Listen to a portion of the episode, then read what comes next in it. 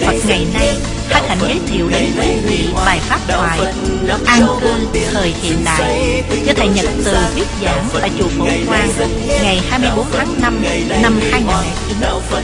Kính mời quý vị lắng lòng nghe. Đạo Phật ngày nay dân hiến, Đạo Phật ngày nay huy hoàng, Đạo Phật nắm cho Nam mô Bổn sư Thích Ca Mâu Ni Phật.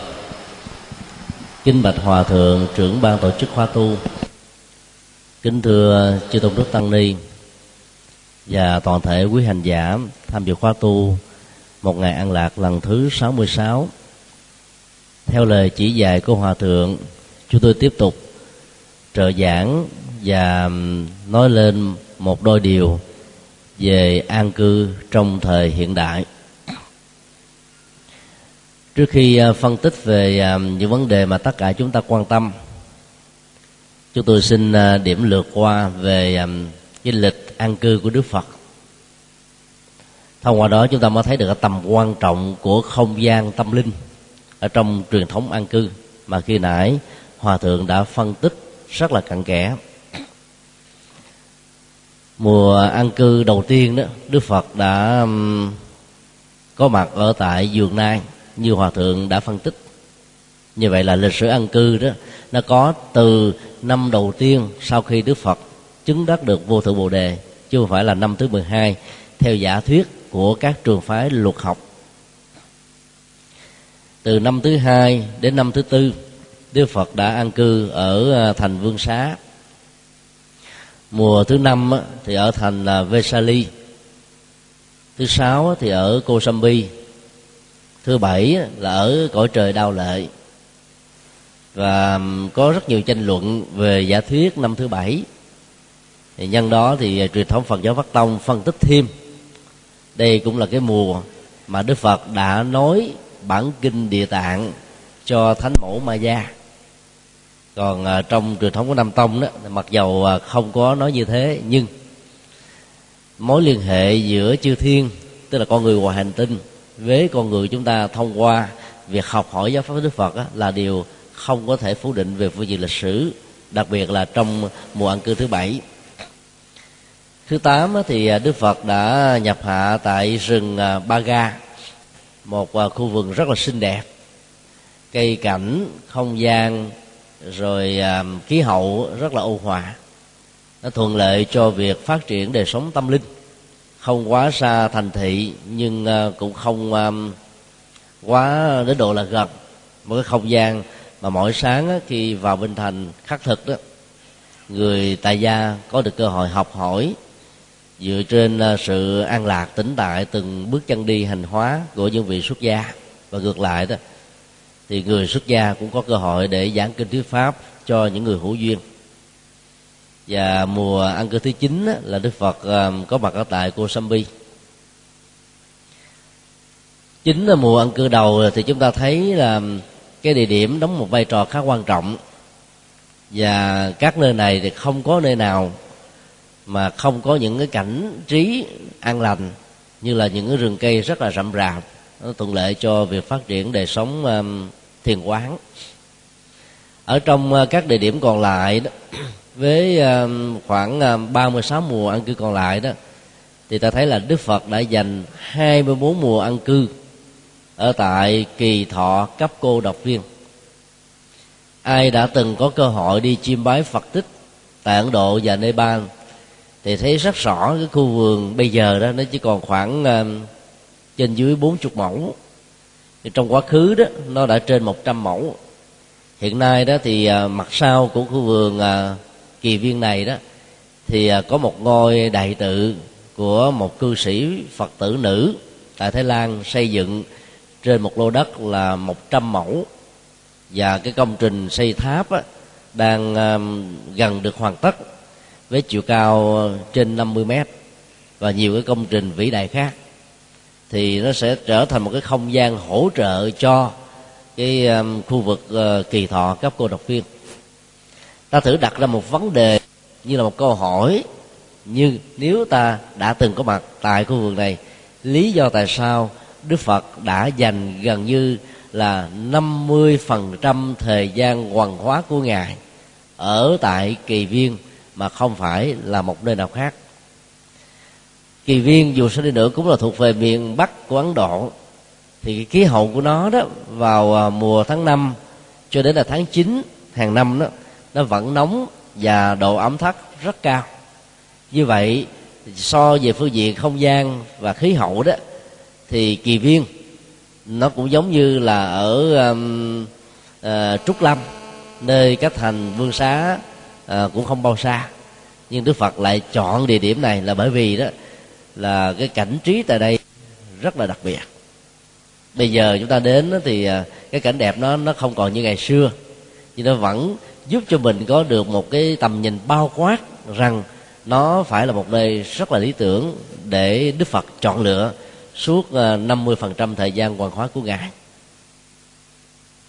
Từ đó chúng ta đặt ra một cái ờ, vấn đề về tính cách hỗ trợ của không gian tâm linh đối với nội dung tâm linh mà các hành giả cần phải trải qua suốt ba tháng thì không gian đó là cái gì trong các kinh điển của nam tông đó, đức phật nêu ra ba tiêu chí để tất cả các hành giả cần phải ờ, tự suy xét để loạn chữa Ờ, để để lựa chọn. Thứ nhất, có những không gian sự có mặt của các hành giả tại đó sẽ giúp cho họ có được rất nhiều tặng phẩm cúng dường của tính thí và đàn na.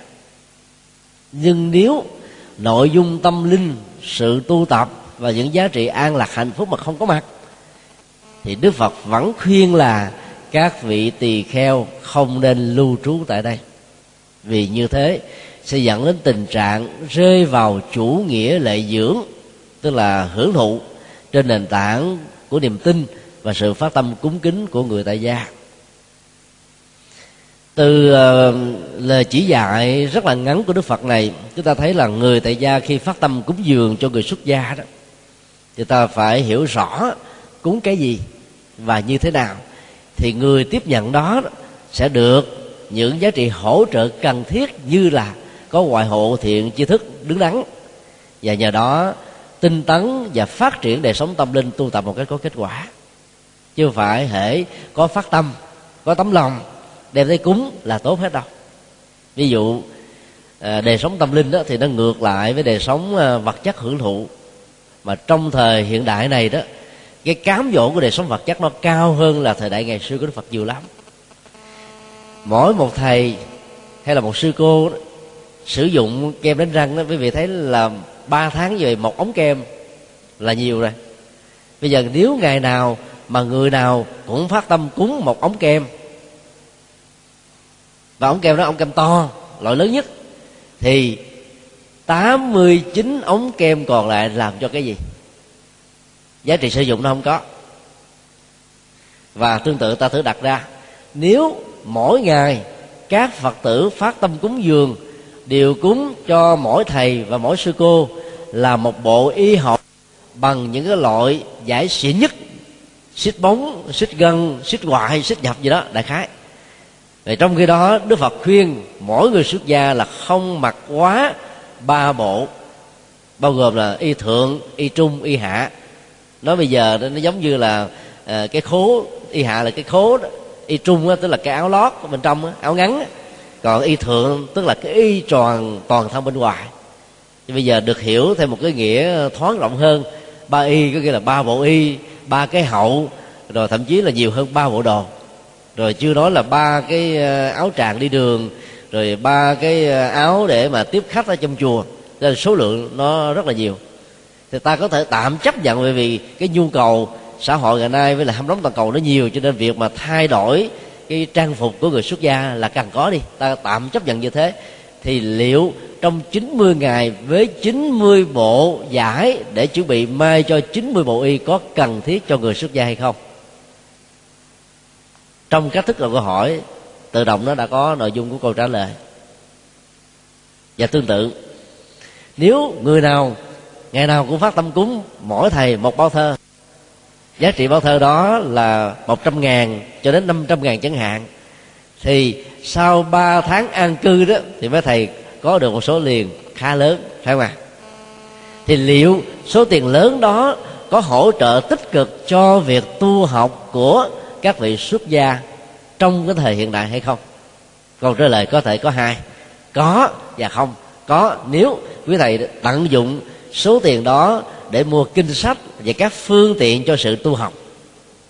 Còn nó có thể trở thành không nếu thầy nghĩ rằng đây là một cái cơ hội để có thêm nhiều tặng phẩm cúng dường của đàn na thí chủ. Và dĩ nhiên không mấy người đã có những cái suy nghĩ tầm thường như thế. Thỉnh thoảng vẫn có, là bởi vì rất nhiều người khi vào trong đạo không phát khởi được cái sự lý tưởng chân chính mà mình nên theo và dễ dàng bị rơi vào các cái thói quen hưởng thụ như còn ở tại gia, chẳng hạn cho nên cúng cái gì hỗ trợ cái gì cho người tu đó, trong mùa ăn cư là điều tất cả chúng ta cần phải quan tâm. Nội dung thứ hai đức phật đặt ra, có những không gian, có những nơi chốn đó, thì sự có mặt của người xuất gia tu tập, đặc biệt trong ba tháng ăn cư đó, vừa mang lại giá trị lợi dưỡng, tức là sự phát tâm cúng dường của đàn na tính chú tính chủ, và vừa học được kinh điển, luật luận từ những bậc tâm linh đi trước. Ngay trong tình huống này đức phật quảng khuyên là người xuất gia nên đặt nặng cái vế thứ hai của sự lợi ích mà họ có thể đạt được chứ không phải là vế đầu. Vế đầu có biết sử dụng thì tốt không có thì cũng chẳng có quan quan trọng gì. Còn vế thứ hai mà đạt được á, thì sau ba tháng ăn cư ta sẽ tích tụ được rất nhiều kinh nghiệm tu học cho bản thân hoàn pháp cho tha nhân. Và đây chính là mối quan tâm của rất nhiều vị xuất gia. Rất nhiều uh, chư tăng và chư ni ở các tỉnh lẻ đến ba tháng ân cư phát nguyện trở về những thành phố lớn để nhập hạ. Mùa ăn cư kiết hạ năm nay 2009 tại chùa Phổ Quang chắc chắn sẽ đón nhận trên à, vài trăm thầy là bởi vì à, phương tiện không gian tại đây đầy đủ. Hội trường lớn, các vị giảng sư giỏi, các bậc tôn tức có kinh nghiệm tu học, và có cái à, thời gian chuyển hóa tâm linh cũng rất là lâu dài. Và đến đây để được nhập hạ đó, thì cái cơ hội lắng nghe sẽ được nhiều hơn. Hơn là ở các trường hạ thuộc các tỉnh lẻ và điều đó nó đã tạo ra một cái um, sự um, lưu lưu động. Và cái lưu lượng của người xuất gia có mặt ở các trường hạ ở trong nước nó di chuyển tùy theo các cái địa điểm an cư cung ứng được các cái nhu cầu trong mối quan tâm mà điều thứ hai đức phật đã đặt ra hay không. Chỗ nào có giảng sư giỏi có tôn đức uh, tu tập hay thì chỗ đó các hành giả sẽ quy tụ về nhiều hơn và một mặt nào đó, một cách rất là tự nhiên, như là một sự hỗ trợ, rằng là chỗ nào có nhiều người phát tâm cúng kính như là ở tại thành phố Hồ Chí Minh, thì các trường hạ luôn luôn có gọi đón nhận được các hành giả xuất gia tới tham dự nhiều hơn. Cái mục tiêu vẫn nằm ở cái phần thứ hai của vế thứ hai. Còn bằng không, nếu rơi vào vế đầu đó thì toàn bộ mục đích ăn cư đó để phục vụ cho lệ dưỡng thì nó giống như là cái um, điều kiện thứ nhất mà đức phật đã đặt ra. Điều thứ ba, đức phật nói là có những không gian, có những nơi chốn, có những tùng lâm mà việc nhập hạ của người xuất gia chân chính, dầu không có bất kỳ một tính chủ nào phát tâm cúng dường, nhưng nếu ở tại đó, tâm của hành giả được an tịnh, đời sống đạo đức được tăng trưởng và những giá trị phụng xã hội đó nó trở thành như là đại quyền lực để giúp cho người này sau ba tháng ăn cư đó, trở thành một người tích cực hơn năng động hơn hiệu quả hơn trong vấn đề hoàn hóa.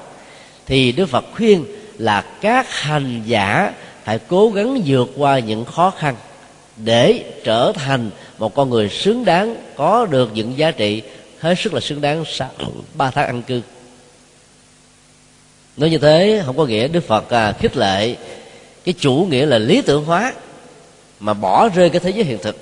Mà đây đức phật muốn nhấn mạnh đến cái tầm quan trọng và mục đích của an cư. Không phải đơn thuần là tránh mưa và tránh cái cơ hội dẫm đạp các loại côn trùng vi tế, như một số học giả kỳ na giáo đã cố tình lý giải rằng truyền thống an cư của đạo Phật là có nguồn gốc và chịu ảnh hưởng trực tiếp từ truyền thống an cư của kỳ đại giáo một trong các giả thuyết đã đặt ra trong tình huống này là và khoảng năm thứ sáu, hoặc là có nơi nói rằng là năm thứ 12 sau khi Đức Phật thành đạo, tôn giả A Nan nhìn thấy đến cứ 3 tháng mùa mưa tại Ấn Độ, trung bình là từ à, tháng 6 cho đến tháng 9 dương lịch, thì các tu sĩ của đạo Kỳ Na do sáng tổ Mahavira sáng lập, đều cấm túc một chỗ để tu hành và điều đó nó đã trở thành một cái thói quen văn hóa tâm linh tại đất nước Ấn Độ này. Và nó trở thành một cái điểm tựa tinh thần rất là quý cho những người tại gia theo truyền thống tâm linh đó, phát tâm cúng dường. Và ngài a nan nghĩ rằng sẽ là một điều rất hay nếu như lai thế tôn quyết định và quy định bằng luật hẳn hồi rằng ba tháng mùa mưa, các tu sĩ cần phải ơ một chỗ, như sự lý giải của kỳ đại giáo. Lý giải đó xem ra nó có logic về lịch sử, nhưng lại phi logic ở trong những giá trị chân lý. Đức phật được gọi là bậc vô sư trí, tức là bậc thầy tâm linh, mà toàn bộ giá trị tâm linh đạt được của ngài đó không phải là do học được ở các vị thầy của trường lớp, mà là do ngài phát minh được giá trị chân lý mà ba đề, các đức phật đã từng đi qua, đang đi qua và sẽ tiếp tục đi ngang qua. Ý muốn nói rằng là chân lý là có giá trị muôn đời. Quá khứ cũng như thế, hiện tại cũng không gì thay đổi và tương lai vẫn là những chỉ số bất di bất dịch. Và do đó, cách tiếp cận từ góc độ lịch sử này sẽ cho chúng ta thấy được cái tầm nhìn xa trong rộng về những giá trị tâm linh mà Đức Phật đã quy định cho những vị xuất gia chân chính. Nếu ta nhớ lại trong một mùa an cư, Đức Phật đã tuyên bố phụng sự chúng sinh, Tức là cúng dường chư Phật. Thì ta không có lý do gì Để hiểu một cách rất là vật chất Rằng cái việc cấm túc an cư của người xuất gia là để tạo cơ hội cho đàn na tính chủ cúng dường. Thì mỗi ngày, những vị xuất gia vẫn đi thiền hành vào trong các cái ngõ ngách của xã hội. Không đi hai ngày cùng một hướng không dừng lại một cách có cố ý để cho các tính chủ giàu ở những nơi phát tâm, để có gọi tiếp nhận được nhiều hơn, mà chỉ mang và phát xuất từ một tâm niệm rằng mỗi bước chân đi an lạc, tĩnh tại, nhẹ nhàng, thảnh thơi của người xuất gia sẽ là một bài học rất thiết thực về đời sống chuyển hóa tâm thức mà cốt lõi của nó là thiền quán, để người tại gia trong sự buôn ba và những sức ép của đời sống kinh tế vật chất nương tựa vào những bóng dáng tu tập này để trở thành là cái người xử lý được cảm xúc trước những thăng trầm vinh nhục, thành công thất bại, lên do xuống gió trong cuộc đời, xuất hiện với họ như là những thách đố, như là những sự thật. Thì rõ ràng, trong một sự tương tác như thế, thì người xuất gia bỗng dưng trở thành một cái ruộng phước cho người tại gia, gieo trồng và người tại gia, xem đó như một cơ hội để họ có thể hỗ trợ đời sống tâm linh cho người xuất gia. Chứ đâu không phải vì mục đích này mà người xuất gia đi như hòa thượng đã phân tích. Rất là rõ.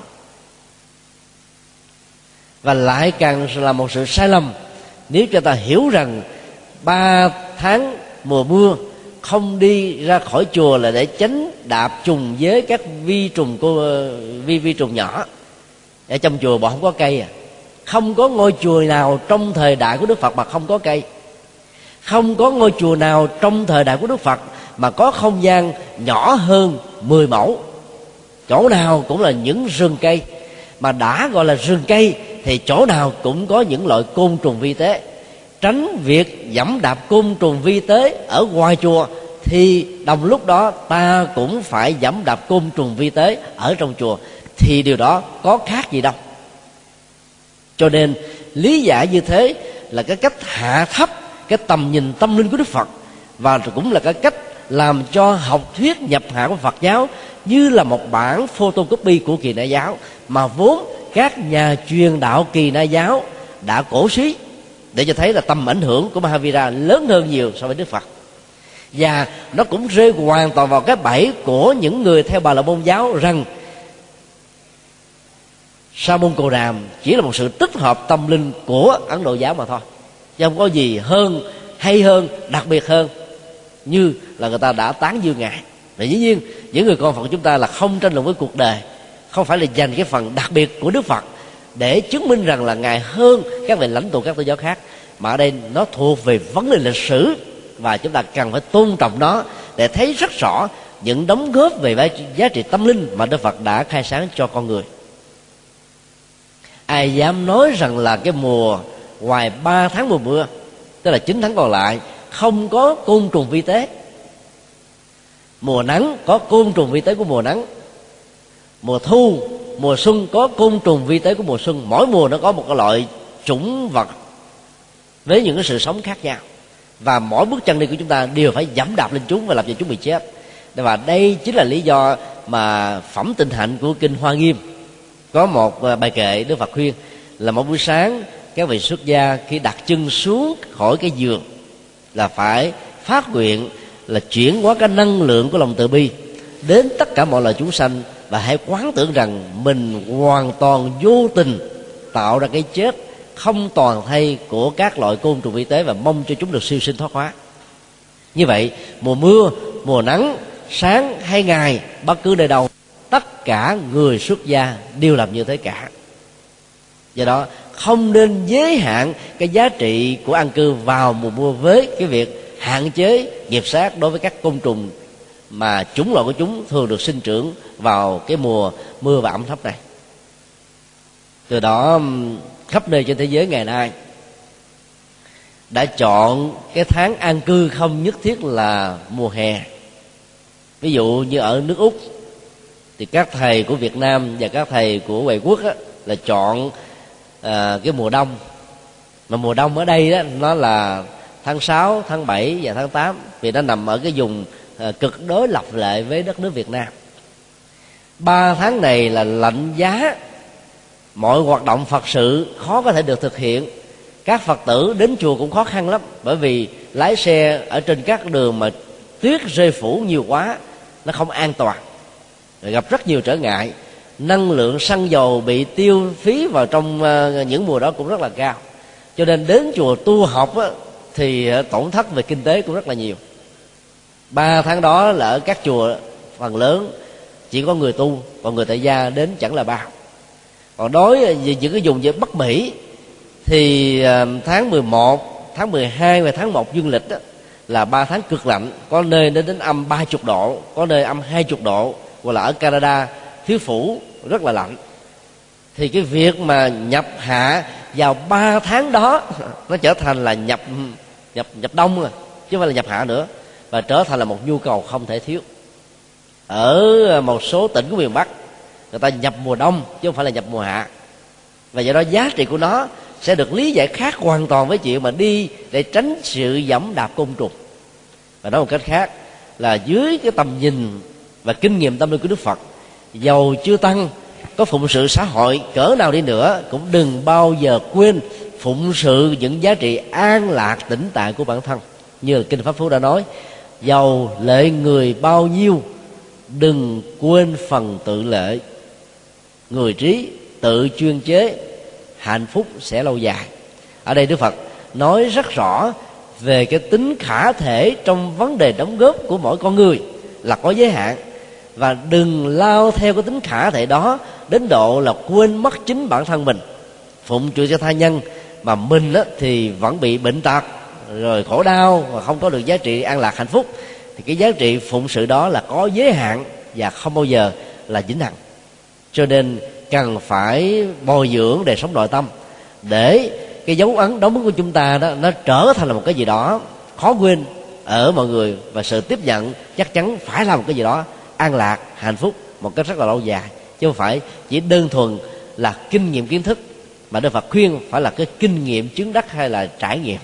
Hai cái này nó có khoảng cách rất là lớn.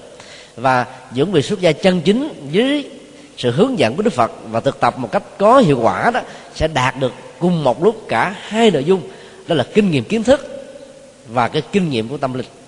Hai thứ này chuyên đạt lại cho thế gian thì người tiếp nhận nó sẽ có cái cảm nhận rất là sống động và thực hiện theo một cách rất là dễ dàng.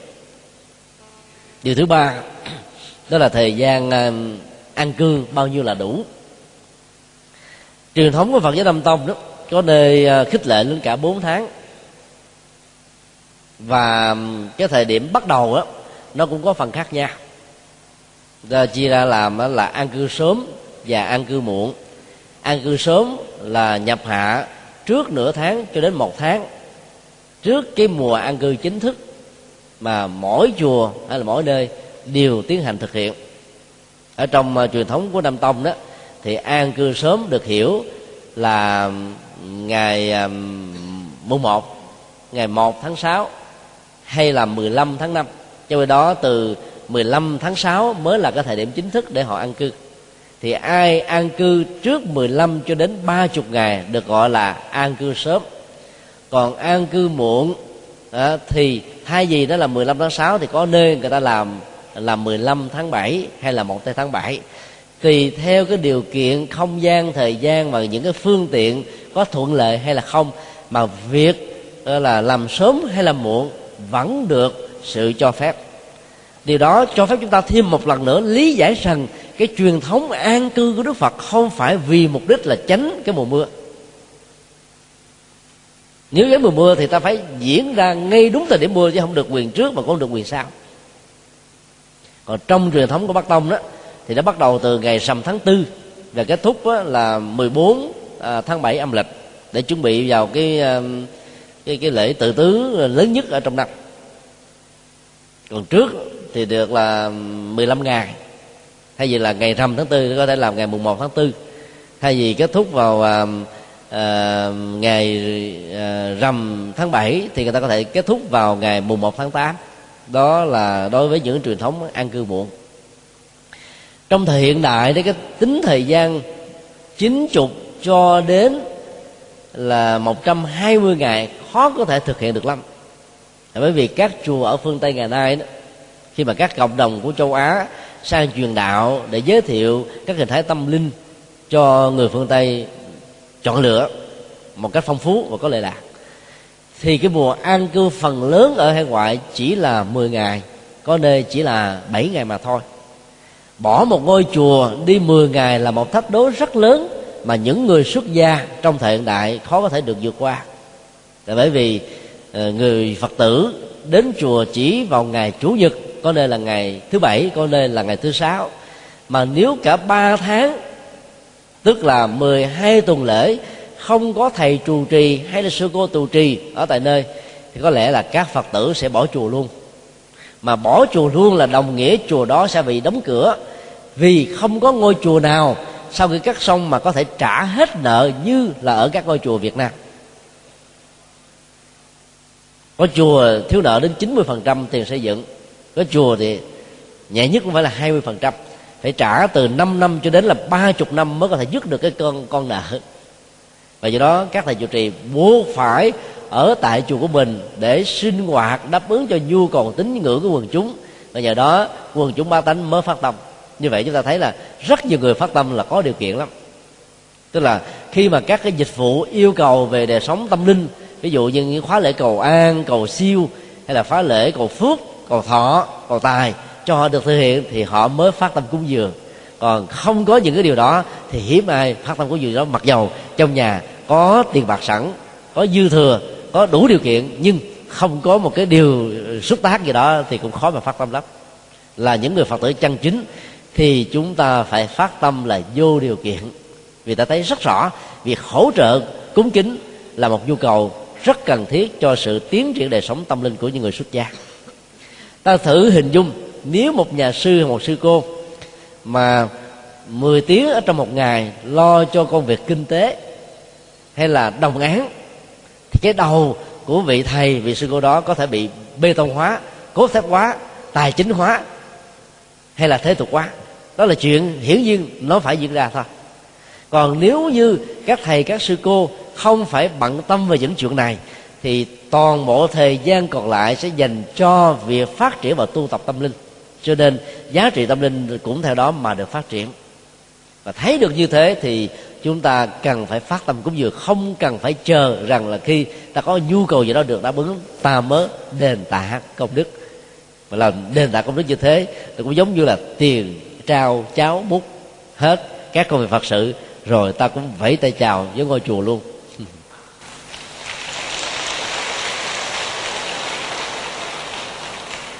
Do đó chúng ta phải thông cảm và có một cái nhìn hiểu rõ được bản chất văn hóa và cái đời sống tự do kinh tế ở hải ngoại để chúng ta không lấy những quy định truyền thống để bắt đạt các vị xuất gia trong thời càng hiện đại là tại sao không thể nhập hạ hơn 10 ngày và do đó, vấn đề đặt ra là như vậy, trong thời gian dù là 7 hay là 10 hay một tháng hay ba tháng hay bốn tháng, tất cả những vị xuất gia có mặt trong một giới trường cần phải làm cái gì? Nhiều bản kinh um, thuộc về truyền thống à, Bali, đặc biệt là kinh trường bộ, trung bộ, cho chúng ta thấy các giả thiếu cái kỳ đại giáo, bà môn giáo về chánh mùa mưa, nó không đứng vững. Mà rất nhiều à, những vị xuất gia trẻ với tâm nguyện lớn muốn đóng góp tài mòn và tâm huyết của mình, nhưng không đủ năng lực để có thể thuyết phục và hướng dẫn một cách cặn kẽ cho những người đang có những thắc mắc hoặc là đang có nhu cầu tìm đến với đạo Phật. Thì cái mùa an cư kiết hạ là cơ hội rất quý báu để cho rất nhiều tăng chúng ở khắp nơi trên mảnh đất to lớn này hội tụ về những địa điểm trọng tâm để có thể chia sẻ những cái khó khăn trong vấn đề truyền bá trong vấn đề đối thoại liên tôn giáo trong vấn đề đối thoại liên triết học và muốn lắng nghe được cái kinh nghiệm giải quyết vấn đề của những bậc cao túc. Ví dụ có lần một vị tỳ kheo xuất gia khoảng được 4 năm năng lực uh, uh, lý luận rất là vững nhưng khi bị một người bà la môn đặt ra một vấn đề rằng là nhân quả mà sa môn cô đàm thuyết giảng đó, nó là một bản sao của học thuyết bà la môn của chúng tôi. Như vậy, xin thầy hãy trình bày một đặc điểm gì trong học thuyết nhân quả của đức phật đâu nếu ông không trình bày được, thì đức phật của ông chỉ là cái người ăn cắp học thuyết của chúng tôi thôi. Vị tỳ kheo này nghe cảm thấy nhột lắm, khó chịu lắm, không hài lòng. Nhưng mà không đủ sức và không đủ kiến thức để biện minh rằng học thuyết nhân quả của đạo phật khác cho nên mới về tương trình lại với đức phật và đức phật mới giải thích. Sau đó, và đức phật đã khuyên tất cả mọi người, nếu sau này đó có gặp phải những câu hỏi tương tự thì trả lời cặn kẽ để cho mọi người biết rõ đâu là điểm tương đồng, đâu là điểm khác biệt của đạo phật so với các truyền thống tâm linh có trước đó hoặc là đang có đồng thời. Thì ba nội dung của đức phật nêu ra là như thế này. Thứ nhất, nhân quả của đạo phật đó không dựa hoàn toàn ở trên nền tảng của quá khứ.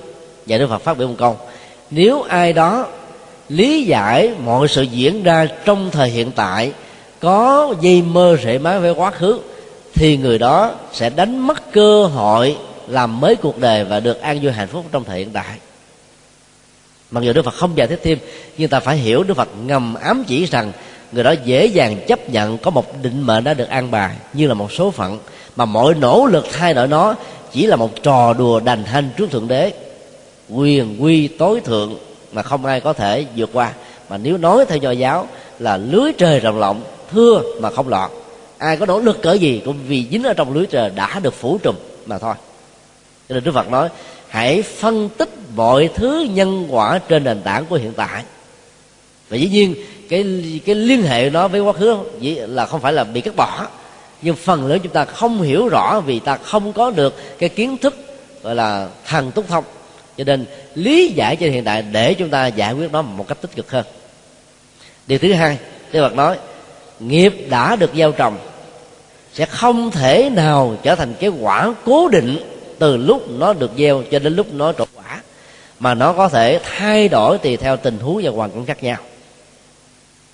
Điều thứ ba nó có những loại hành động được gọi là vô hiệu nghiệp. Với hai nội dung.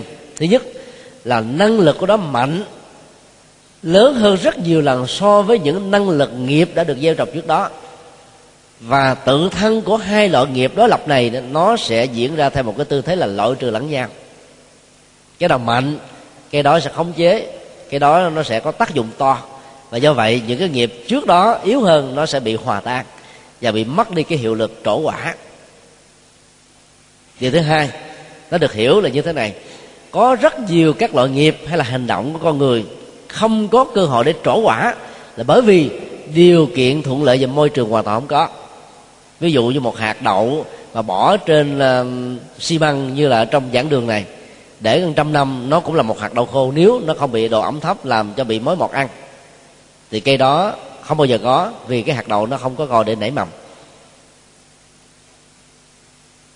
Trong khi đó học thuyết nghiệp của bà la môn giáo là một chủ nghĩa ăn bài. Nó theo um, uh, quyển du của việt nam bắt phong trần phải phong trần cho thanh cao mới đặng phật thanh cao. Và nếu chúng ta chịu khó phân tích thêm nghiên cứu thêm về những bài kinh khác đức phật dạy về nghiệp ở trong um, bali a hàm và đại thừa thì ta thấy là nó còn có hàng trăm vấn đề khác so với truyền thống nghiệp của các tôn giáo khác.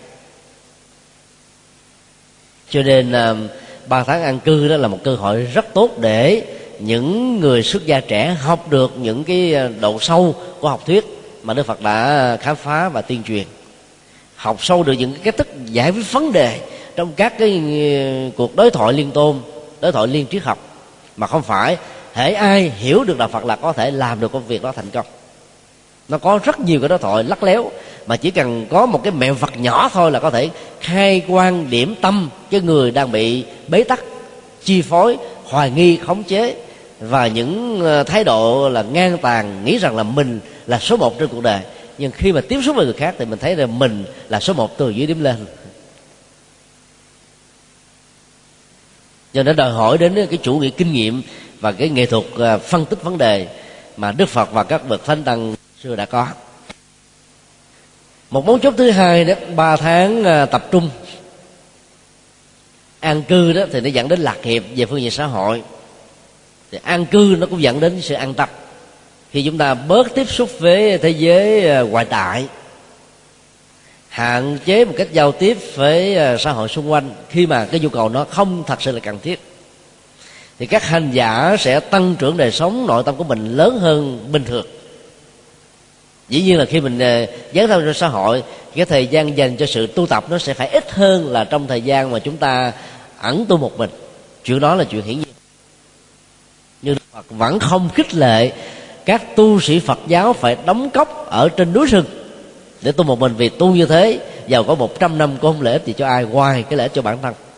Hay là có cái lợi ích được thiên hạ cung kính và phát tâm nghĩ rằng đây là những bậc chân tu thật học. Chừng đó mà thôi. Cho nên trong ba tháng ăn cư đức phật vẫn cho phép đi giảng kinh. Thuyết pháp là phật sự thăm viếng người thân bị bệnh tật. Và những cái nhu cầu xã hội mà không thể thiếu vắng sự đóng góp và tham gia của những vị xuất gia chân chính. Có sáu truyền thống luật học. Mà mỗi truyền thống đó là có những cái quy định về cái tính gia giảm khác nhau, thời gian cho phép được đi trong ba tháng ăn cư theo truyền thống nam tông ở một số nước đó, hiện nay thì cái thời gian tối đa vắng chùa về ban đêm là 7 ngày đó. Có nơi cho phép là 14 ngày. Còn trong truyền thống luật học của bắc tông đó thì có nơi cho phép đến cả một tháng. Thế bởi vì công tác phật sự làm cho người đó ờ, đóng góp được nhiều hơn như hòa thượng đã phân tích. Cái cuộc ờ, đối thoại rất là đặc biệt giữa hòa thượng với ờ, cố hòa thượng thích trí thủ rằng là nếu không đi thuyết giảng trong 3 tháng an cư nơi mà tất cả chư tăng ở nhiều tỉnh thành có mặt thì sau này có muốn thuyết giảng thì cũng không cơ hội để mà chia sẻ để mà truyền đạt. Thì ngày xưa đức phật đã cho phép là à, nửa tháng là một cái thời gian trung bình còn có một số tình huống đặc biệt là có thể vượt hơn nửa tháng. Như vậy cái tính bị bắt buộc phải ở một chỗ không phải là tiêu chí đầu tiên mà chúng ta thấy rất rõ, việc ở yên một chỗ nó tạo cơ hội để chúng ta phát triển đời sống nội tâm thôi, chứ đâu phải là cái phương tiện duy nhất của vấn đề. Thì thì thấy được vấn đề đó, thì cái tâm niệm ăn cư như hòa thượng đã phân tích, ta có thể tu ở trong lúc ta ở trên xe, mà mỗi nơi quý vị để ý, khi hòa thượng đi đâu, dầu là đi hành hương hay là đi thuyết giảng, mà có quần chúng phật tử đi ngồi cùng ở trên chiếc xe, thì quý vị thấy là trên xe tụng kinh, chứ không phải là trên xe ngồi nói chuyện hay là ngồi ngủ hay là làm một cái chuyện gì đó mà hòa thượng uh, khích lệ cho người ta cùng tụng kinh ở trên xe. Đó là một cái tâm niệm ăn cư. Mặc dù cái mùa đó không phải là ăn cư nhưng vẫn được xem là toàn bộ chiếc xe đó đang an cư.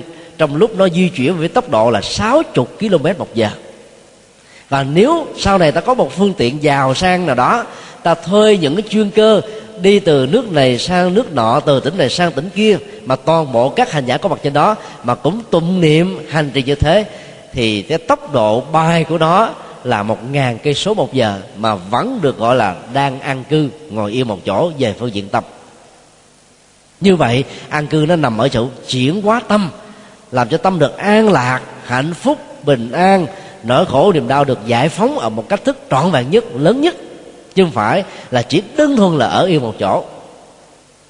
Bởi vì trạo cử như là một cái um, khái niệm tâm lý học Phật giáo cho thấy là sự um, dao động của tâm.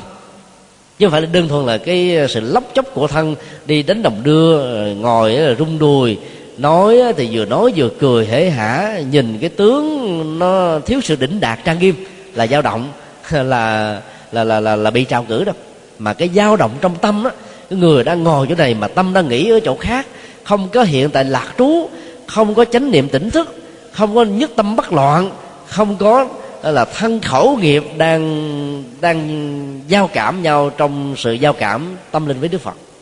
Thì tất cả những người như thế đều được gọi là đang bị bấn loạn tâm. Và lúc đó, giàu có mặt ở trong ba tháng an cư ở một nơi nào, lý tưởng cơ nào đi nữa thì người đó vẫn được xem là có người bị thất bại trong an cư, vì tâm an chưa được thiết lập ngày 20 tháng 5 vừa qua, được sự chỉ dạy của hòa thượng à, chúng tôi à, đã cùng với phái đoàn à, thượng định Phật giáo thế giới, đoàn thư ký và ban tôn giáo chính phủ đến tham quan hai địa điểm, đó là Quảng Ninh và Ninh Bình, để khảo sát cái điều kiện chuẩn bị cho việc tổ chức hội nghị thượng đỉnh Phật giáo thế giới lần thứ sáu tại những nơi này từ ngày 20 đến ngày 25 tháng 11 năm 2000 chào mừng một nghìn năm Thăng Long. Thì tại đây à, chúng tôi đã gặp ban giám đốc à, của à, công ty xây dựng Xuân Trường. Đặc biệt là tại chùa Bái Đính. Ban giám đốc là có một cái sở nguyện rất là lớn. Mong rằng đó là sau khi hoàn tất ngôi chùa vào giai đoạn 2 tức là khoảng tháng 11 2010 trở đi đó thì nơi đây đó sẽ là một cái nơi tu học lớn của ờ, chư tăng. Ở tại tỉnh này đó, thì số lượng tăng chúng không được nhiều lắm. Lúc đó thì có thầy ờ, tổng thư ký ban trị sự của tỉnh, thì chúng tôi có đề xuất như thế này. Ta còn ờ, đến một tháng rưỡi nữa, xin lỗi, ta còn đến mấy tuần nữa, thì cái mùa an cư mới bắt đầu bắt đầu. Nếu mình biết cách tổ chức và vận động đó, thì đây là cái địa điểm vô cùng lý tưởng và thích hợp để có thể mời gọi chư tăng ở 55 tỉnh thành đang có ban trị sự Phật giáo hoạt động Phật sự. Và ta chỉ cần đưa ra tiêu chí là cái phòng ốc hiện nay ta được bao nhiêu để số lượng tỉnh mời đó nó tương thích. Ví dụ, nếu mời mỗi một tỉnh là từ 2 cho 4 vị, thì ta đã có được trên dưới là 200 về để an cư. Và nếu ta làm được điều đó thì chùa Bái Đính sẽ là cái nơi có số lượng chư tăng toàn quốc hiện nay an cư nhiều.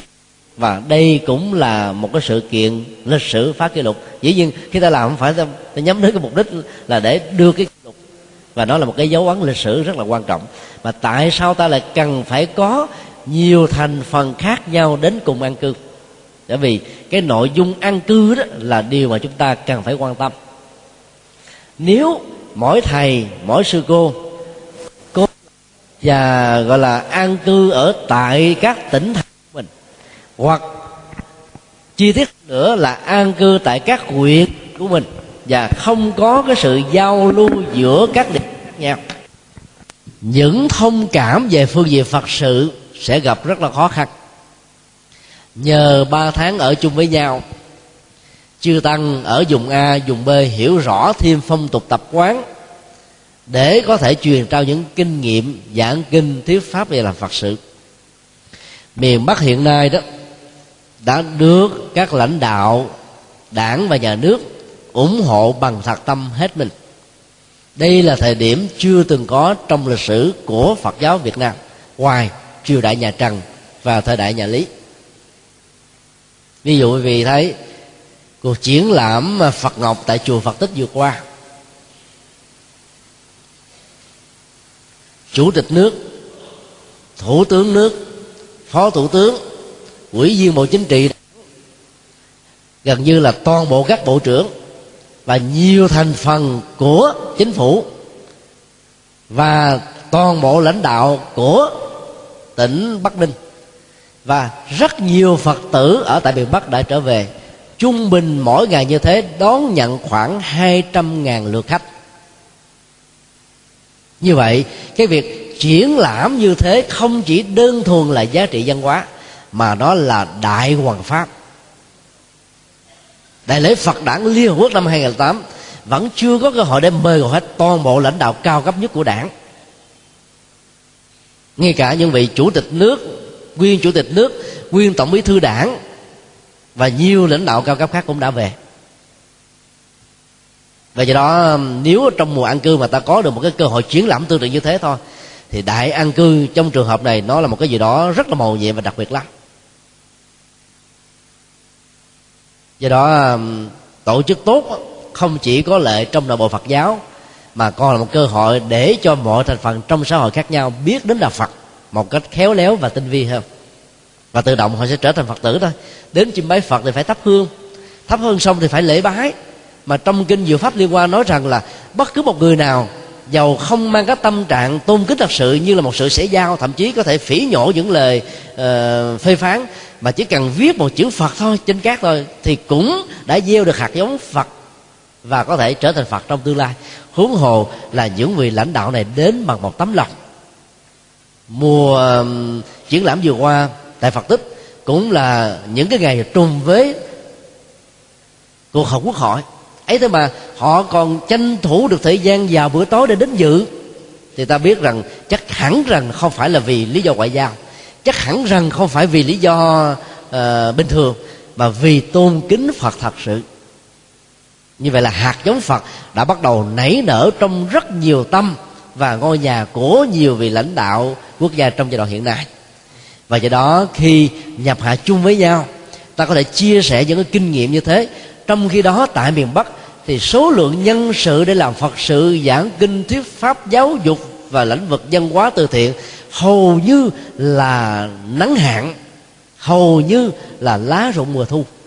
Trong khi đó, tại sài gòn và nhiều tỉnh thành khác là dư thừa các nhân sự phật sự này. Và nếu trong lúc ta nhập hạ ta có thể chia sẻ và ta thiết lập được những cái mối cộng thông với nhau. Và ta mời gọi, ta thỉnh chư tăng ở miền nam ra miền bắc.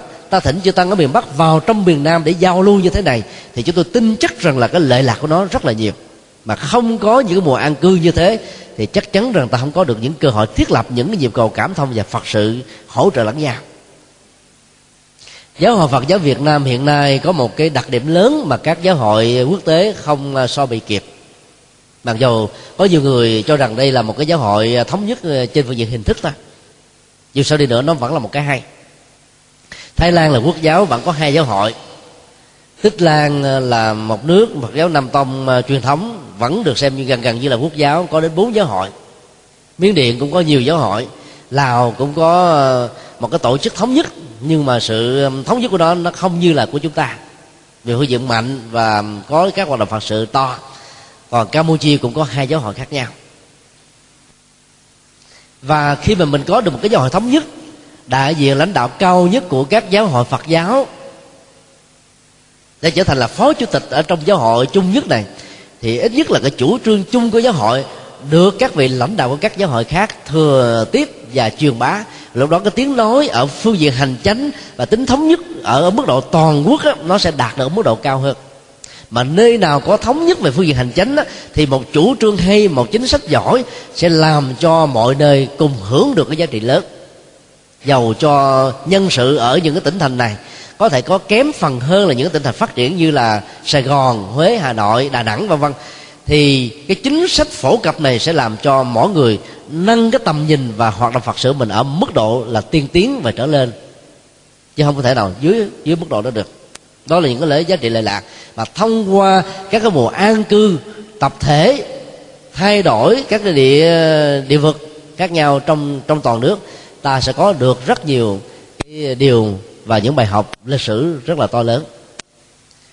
Nội dung an cư hiện nay diễn ra trong các trường hạ đó. Nó giới hạn ở ba phương diện. Thứ nhất là cái cơ hội để cho tăng ni sáu ngày tịnh niệm tu học sáu thời tu học ở trong ờ, mùa ăn cư chủ yếu là buổi sáng á, đối với các truyền thống của ờ, tịnh độ tông là thời kinh thủ lăng nghiêm. Trưa là cúng ngọ giữa sáng và trưa này thì có một cái thời ờ, tụng kinh hoặc là thời học và Phật pháp. Tụng kinh đó thì thường đó là à, lễ dạng Phật hay là ngũ bách danh hay là tam thiên vân vân.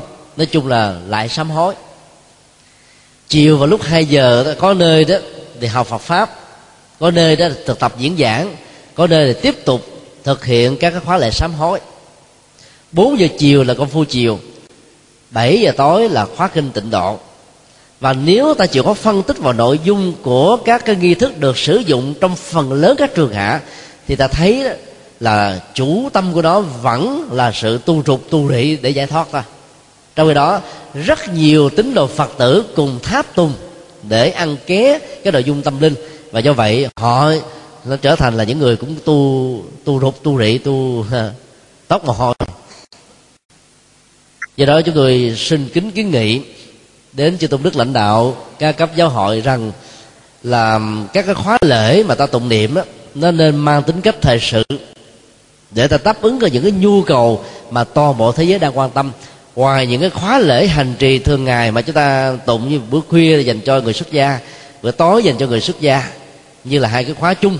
Mà bây giờ đã bắt đầu ở một số nơi, người tại gia có mặt, ví dụ như chùa ấn cái khóa bữa sáng là đến khoảng 500 người à, cùng à, tham dự để mà tụng niệm.